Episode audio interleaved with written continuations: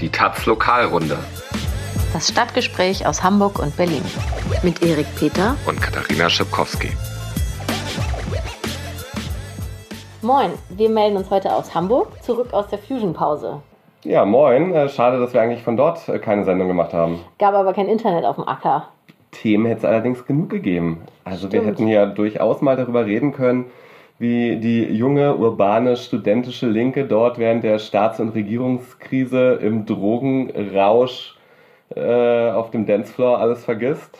Oder auch, ähm, wie der sexistische DJ Konstantin um 3 Uhr nachts seinen Auftritt abbrechen muss und mit Flaschen beworfen wird.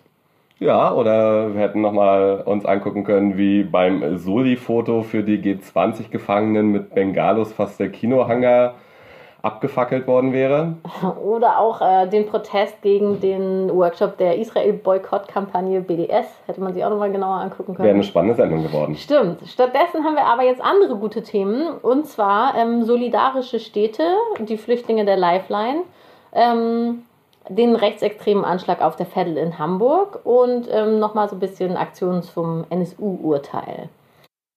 Ja, am vergangenen Donnerstag haben endlich die ersten 52 Flüchtlinge des Seenotrettungsschiffs Lifeline Malta verlassen können, Richtung Frankreich. Ähm, Frankreich ist eins von insgesamt neun europäischen Ländern, die sich nach diesem ganzen langen Hin und Her und Hickhack bereit erklärt haben, wenigstens ein paar der Geflüchteten dieses Bootes äh, aufzunehmen. Ähm, und innerhalb Deutschlands war ja Berlin vorangeprescht. Das heißt, als äh, die Lifeline dort noch vor Malta kreuzte und nicht anlegen durfte, hatte Berlins regierender Bürgermeister äh, sich ja geäußert am Rande der Verleihung der Ehrenbürgerschaft an zwei Holocaust-Überlebende und dort gesagt, äh, dass Berlin bereit sei, Menschen zu helfen, die Schutz und Sicherheit suchen.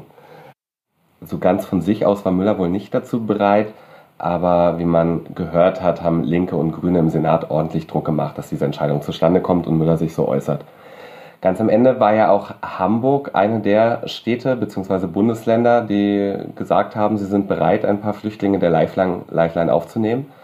Und auch hier sind es wohl die Grünen im Senat gewesen, die dort ordentlich Druck gemacht haben. Also die Landesvorsitzende Anna Galina hat äh, frühzeitig gesagt, es gibt im Aufenthaltsgesetz, Paragraph 22 und 23, Möglichkeiten, Menschen aus völkerrechtlichen oder humanitären Gründen aufzunehmen und hat das gefordert und gesagt, Hamburg hat da auch die Kapazitäten für.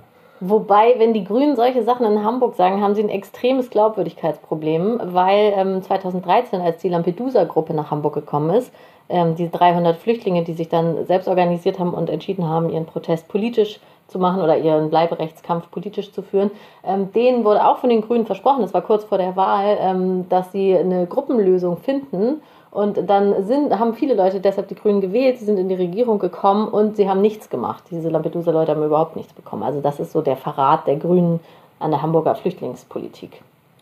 Ja, jetzt äh, geht es, ist Verrat gar keine Frage mehr, weil es werden keine Flüchtlinge der Lifeline nach Deutschland, nicht nach Berlin und nicht nach Hamburg kommen. Seehofer, der noch, immer noch Innenminister, hat dem eine Absage erteilt.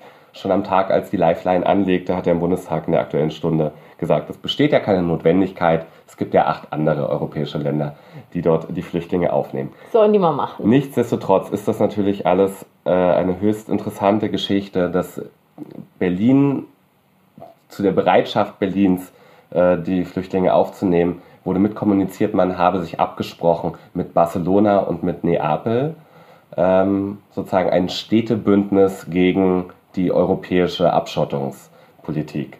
Was insofern interessant ist, sozusagen Barcelona und Neapel beide links regiert. In Barcelona ist Ada Colau, eine vielleicht, der, vielleicht die fortschrittlichste äh, Bürgermeisterin europaweit. In äh, Neapel ein, ein Antikorruptionsstaatsanwalt, ein Bekannter dort auf dem Bürgermeisterposten. Ähm, Barcelona hat sich unter Ada Colau zur City of Refuge erklärt, zur Zufluchtsstaat und äh, haben sich angeschlossen dem internationalen Netzwerk der Sanctuary Cities, sozusagen dieses Konzept, was aus den USA kommt. Das müsstest du einmal kurz erklären. Ja, also das sind Städte oder Gemeinden, die die Zusammenarbeit mit ihrer jeweiligen Staatsregierung reduzieren, was äh, das Vorgehen gegen illegalisierte Migranten oder Abschiebungen angeht. Und die gleichermaßen diesen Menschen ohne Papieren oder ohne gesicherten Aufenthaltsstatus die Möglichkeit geben, ihr Recht auf Zugang zu Gesundheitsversorgung oder zu Bildung und Arbeit und Wohnen zu realisieren. Also das Konzept der Urban Citizenship ist das. Das gibt es ja schon in New York seit 2015. Da kann man, wenn man sonst keine Papiere hat, also als illegalisierter Mensch, so eine Urban Citizenship beantragen und mit dieser Karte bekommt man dann Zugang zu Bildung, Mietmarkt. Also man kann jedenfalls einen Mietvertrag unterschreiben, Bankkonto eröffnen, Bibliotheksausweis beantragen und solche Sachen. Ja, inzwischen sind 40 Städte und fast 400 Gemeinden in den USA in diesem Netzwerk vereint. Und auch in Europa breitet sich das so langsam aus. Also in Großbritannien gibt es eine Reihe äh, von Städten, die sich als Sanctuary Cities begreifen. Und außerhalb von Großbritannien ist es momentan nur Barcelona.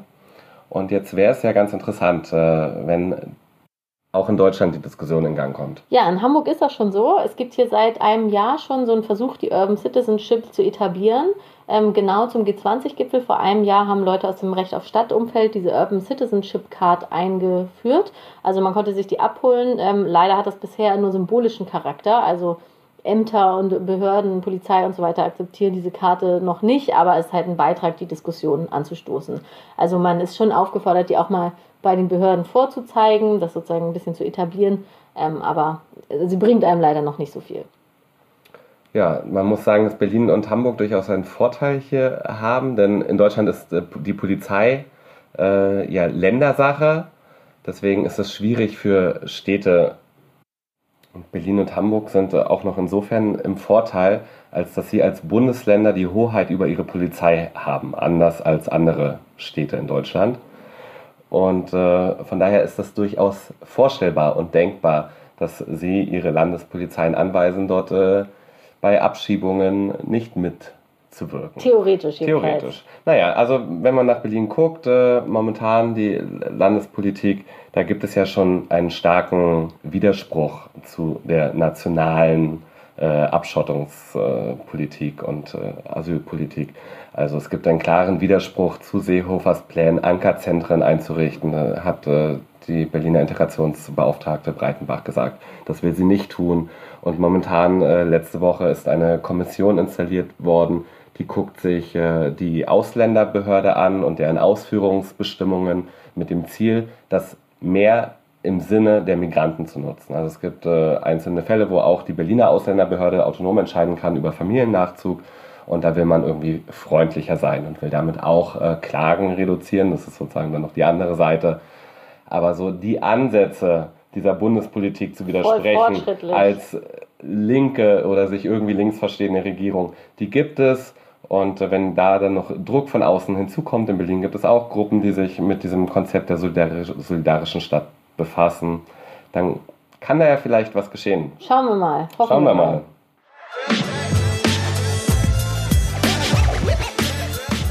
Man klickt nur mit dem Herzen gut.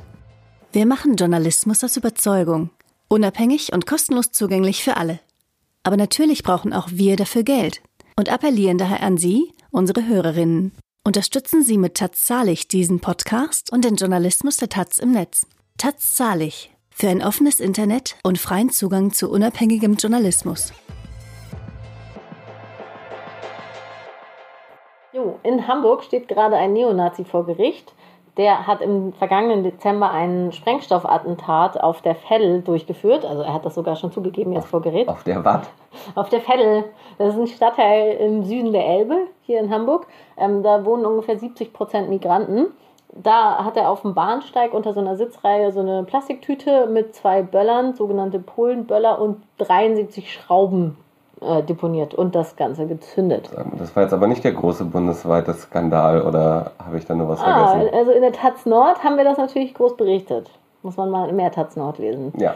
Ähm, jedenfalls ähm, ist niemand gestorben, aber eine Person ist verletzt worden, Knalltrauma und so weiter. Und Stefan K., so heißt der Angeklagte, steht jetzt wegen vorsätzlichen Mordes vor Gericht. Stefan K. streitet das auch selber gar nicht ab, dass er diese Böller gezündet hat. Er sagt aber, das sei bloß ein Scherz gewesen. Er hätte bloß Leute erschrecken wollen. Haha, voll witzig. Ein Kollege hat ihm irgendwie diese Böller geschenkt und da sein Spitzname La Bomba ist, wollte er die dann halt auch anzünden. Ähm, Dass er eine rechtsextreme Vergangenheit hat, ist dem Gericht auch bekannt. Äh, Stefan K. saß schon mal für einen rassistischen Mord acht, acht Jahre im Knast. Er hat vor 25 Jahren in Buxtehude jemanden zu Tode getreten, also einen Kapitän, der Adolf Hitler als Verbrecher bezeichnet hatte. Auf den hat er zusammen mit einem Kumpel mit Springerstiefeln so lange eingetreten, bis der dann drei Tage später gestorben ist. Also er hat natürlich nicht drei Tage lang auf den eingetreten, aber der ist dann hinterher gestorben. Ähm, Genau, trotzdem gingen die polizeilichen Ermittlungen im Fall von Stefan K. nicht von einem rassistischen Hintergrund aus. Ähm, ja, mal sehen, was jetzt das Gericht sagt. Aber in der Polizeilogik ist das halt so, wenn jemand jetzt nicht mehr an rechtsextremen Aktionen teilnimmt, ist er automatisch ein Aussteiger. Naja, das ist ja nichts Neues, dass die Polizei nicht von einem rassistischen Motiv ausgeht, obwohl relativ viele Indizien genau dafür sprechen. Ja, ähm, allerdings nimmt der Fall in Hamburg jetzt gerade eine Wendung, weil die Ex-Freundin von Stefan K. gerade vor Gericht ausgesagt hat. Und sie hat gesagt, sie kennt ihn ja jetzt also schon etwas länger, seit 2005, und er hat sehr wohl auch immer noch heute rechtsextreme Ansichten. Er kann Adolf Hitler frei zitieren und wolle alle Ausländer vergasen. Also er ist eigentlich eine tickende Zeitbombe, hat sie vor Gericht gesagt. Und außerdem, dass er sowieso schon lange über so Anschläge mit diesen sogenannten Polenböllern nachgedacht hat, also spontane Tat, wäre dann damit raus. Sie ist auch ein Ex-Skin-Girl, ähm, ja, sagt auch, dass sie jetzt raus ist aus der Szene. Warum sie gegen ihn ausgesagt hat, wahrscheinlich weil er sie auch misshandelt hat. Also er hat ja immer das Nasenbein gebrochen. Ähm, sie hat beim Jugendamt ein Kontaktverbot auch zu den gemeinsamen Kindern erwirkt und äh, angeblich auch schon dem Jugendamt und der Polizei das alles erzählt, aber sie sagt, die Polizei hätte sie abgewimmelt und ignoriert. Also auch das nicht so ähm, ganz unbekanntes Muster in den Ermittlungen. Ähm, naja, die Befragung ist jedenfalls noch nicht abgeschlossen. Also am 9. August steht die Ex-Freundin wieder im Zeugenstand. Das wäre dann also der nächste Fall von geplantem oder vollendetem rechten Terror in Deutschland. Also nach Old School Society, nach Freital, nach Franco A., nach dieser äh, Anschlagsserie in Neukölln. Und das alles nach Selbstenttarnung des NSU. Ja, als ob man nichts hätte daraus lernen können. Ganz genau. NSU ist das Stichwort. Fünf Jahre sind vergangen, 430 Verhandlungstage vorbei und am Mittwoch wird das Urteil in München gesprochen. Die Kampagne Kein Schlussstrich ruft dazu auf, sowohl in München als auch in Dutzenden Städten bundesweit auf die Straße zu gehen und zu sagen, es ist noch nicht vorbei. Dieses Urteil schön und gut. Äh, vielleicht wird Beate Zschäpe aller Wahrscheinlichkeit dort äh, zu lebenslänglicher Haft verurteilt, aber das reicht nicht, es ist nicht abgeschlossen. Also vor allem die NSU-Betroffenen ähm, sind total enttäuscht über diesen Prozess, dass er nicht die Aufklärung gebracht hat, die sie sich erwartet haben. Ähm, es ist weiterhin nicht klar, wie sehr der Staat mit seinen Polizeibehörden und Verfassungsschutz in diesen NSU-Komplex verstrickt war, äh, welche weiteren Unterstützer dort mitgewirkt haben, dass all diese Morde ähm, möglich gewesen sind. Und die Bundesanwaltschaft hat ja jetzt bis zum Ende festgehalten an ihrer eigentlich widerlegten These vom NSU als isoliertem Trio. Und deswegen sind einfach ganz viele Fragen offen geblieben. Dazu ist bis heute die angemessene Entschädigung für die Betroffenen nicht geleistet. Und deswegen soll man auf die Straße gehen. Genau. Am Tag X, was also Mittwoch ist, zum Beispiel in Hamburg um 18 Uhr am Alma-Wartenberg-Platz in Altona und am Samstag danach um 14 Uhr äh, in St. Georg am Hansaplatz. Und in Berlin am Mittwoch um 17 Uhr am Platz der Luftbrücke. Und sonst kann man natürlich auch nach München fahren. Auch das. So, das war. Hm, war's das? Du hast überhaupt nichts zu G20 gesagt. Das kann Was? eigentlich nicht sein. Oh Gott, das wäre das erste Mal wahrscheinlich. Ja. Dabei haben wir jetzt gerade ein Jahr G20. Allerdings wird jetzt gerade angesichts dieses Jahrestags überall Bilanz gezogen. Und ähm, ja, das müssen wir ja gar nicht machen. Wir berichten ja kontinuierlich über G20, von daher sind wir eigentlich total losgelöst von diesem Jahrestag und ähm, überlassen das jetzt mal kurz anderen. Genau, wir sind dann wohl nächste Woche zurück mit einem G20-Thema oder auch erst übernächste. Das werdet ihr hören. Ihr folgt uns ja überall und abonniert uns. Genau, bei den üblichen, auf den üblichen Kanälen, bei iTunes, bei Spotify. Und Soundcloud. Und bis dahin könnt ihr uns ja auch lesen, auf Twitter, in der Taz, überall. Also, haut rein. Bis dann. Ciao.